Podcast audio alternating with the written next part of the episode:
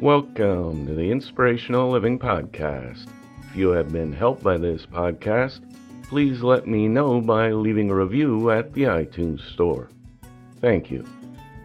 Today's reading was edited and adapted from The Power of Truth by William George Jordan, published in 1902.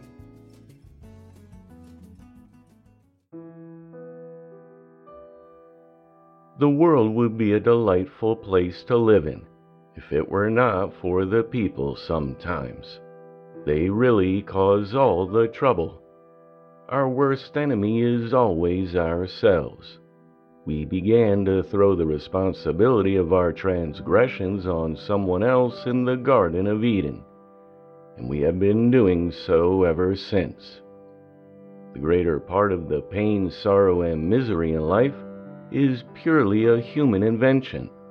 It comes through breaking laws.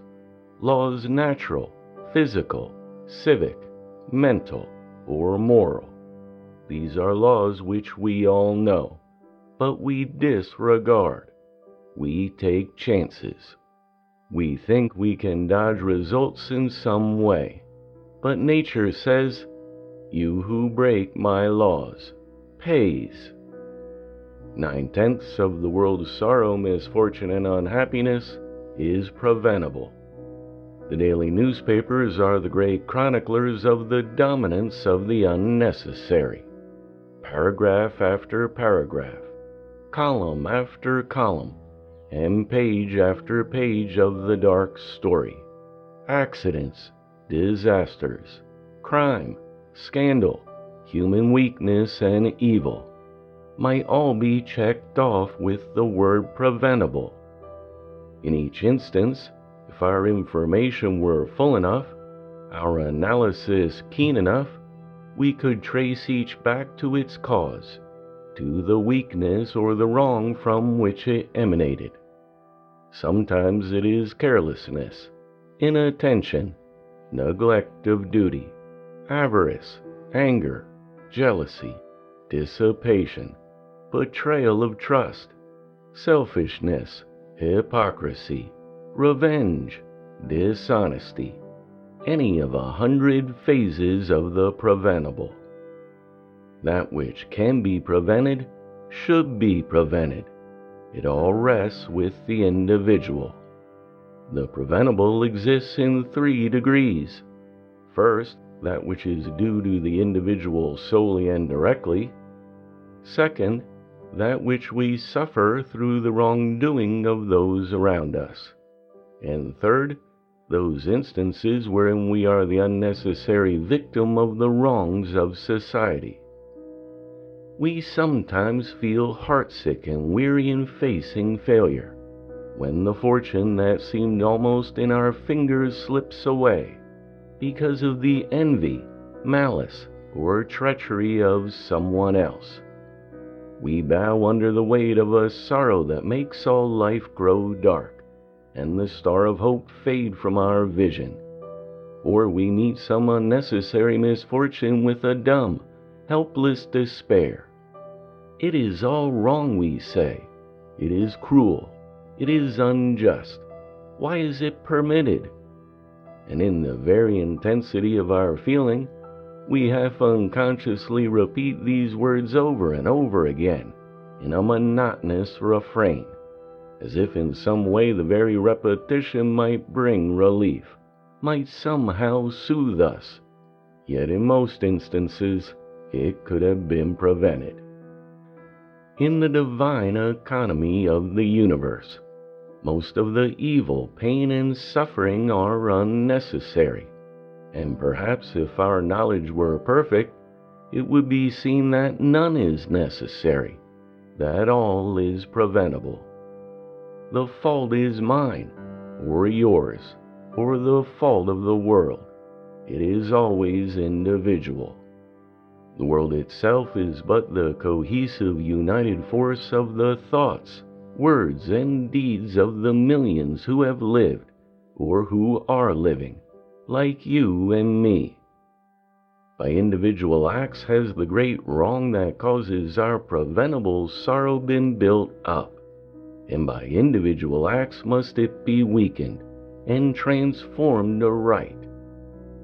The old Greek fable of Atlas, who supported the world on his shoulders, has a modern application.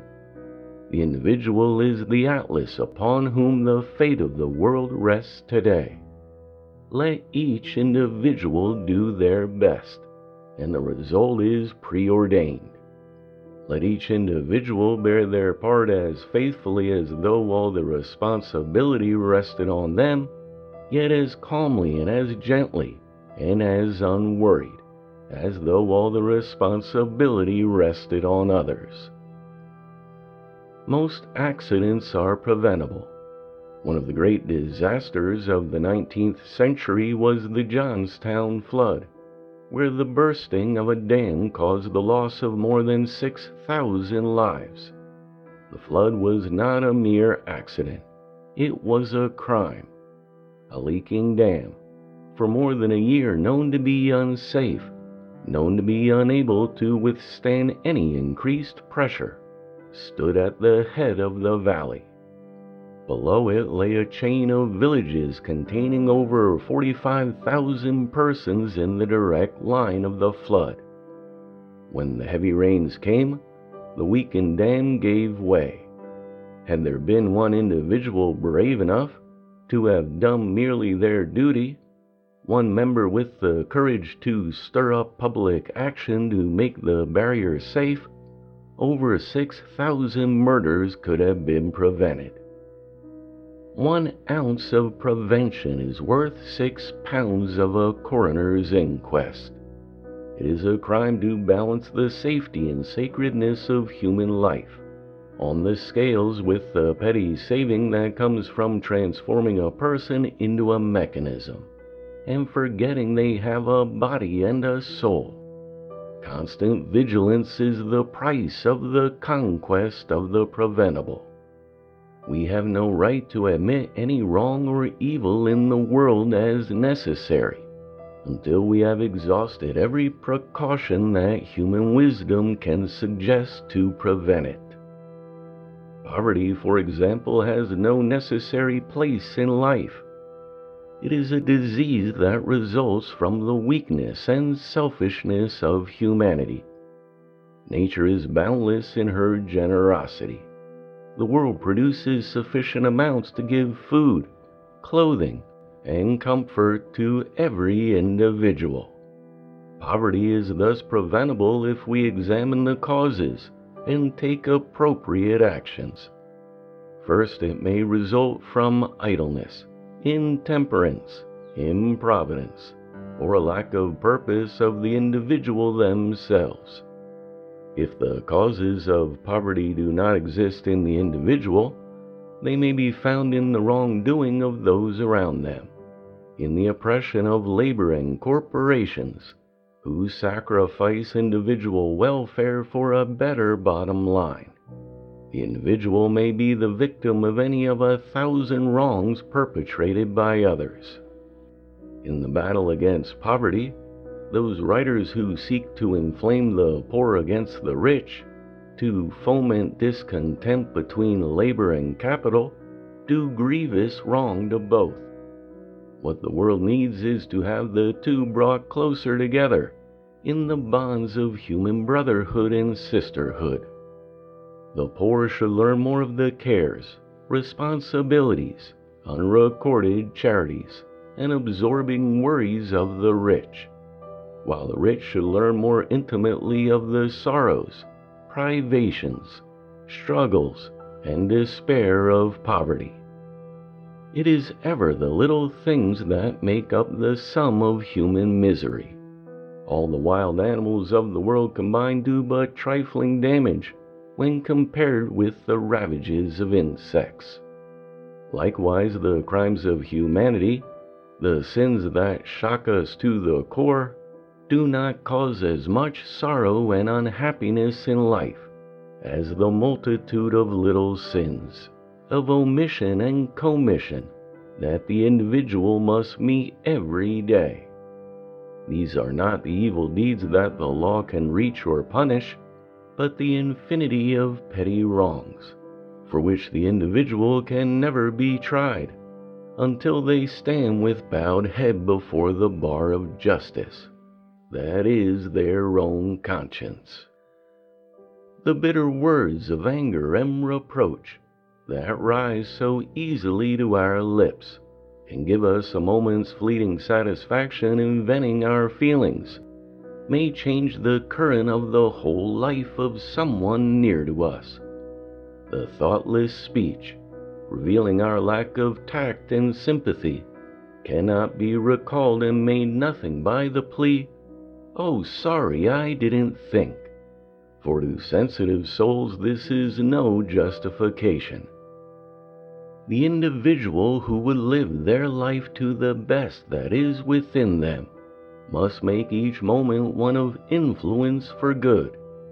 You must set before you as one of your ideals to be progressively realized in each day of your living, quote, If I cannot accomplish great deeds in the world, I will do all the good I can by the faithful performance of the duties that come to my hand, and by being ever ready for all opportunities. I will consecrate myself to the conquest of the preventable. Let yourself say each day, as you rise newly created to face a new life, Today no one in the world shall suffer because I live. I will be kind, considerate, careful in thought, speech, and act. I will seek to discover the element that weakens me as a power in the world and that keeps me from living up to the fullness of my potential. That weakness I will master today. I will conquer it at any cost. When any failure or sorrow comes to you, you should be glad if you can prove to yourself that it was your own fault, for then you have the remedy in your own hands. Lying, intrigue, jealousy, are never remedies that can prevent an evil. They postpone it merely to augment it. They are merely deferring the payment of a debt, which has to be met later, with compound interest. It is like trying to put out a fire by pouring kerosene on the flames. Jealousy in the beginning is but a thought. In the end, it may mean the gallows. Selfishness often assumes seemingly harmless guises, yet it is the foundation of the world's unhappiness. Disloyalty may seem to be a rare quality, but society is saturated with it. The world is suffering from an oversupply of unnecessary evils created by us. They should be made luxuries, then we could dispense with them. The world needs societies formed of members pledged to the individual conquest of preventable pain and sorrow.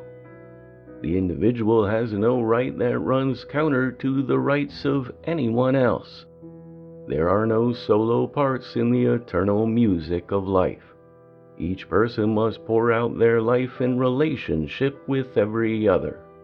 Every moment must be one of choice, of good or of evil. Which will you choose? Your life will be your answer. Dedicate your life to making the world around you brighter, sweeter, and better. And by your conquest of preventable pain and sorrow, you will day by day get a fuller revelation of the glory of the possibilities of individual living, and come nearer and nearer to the realization of your ideals.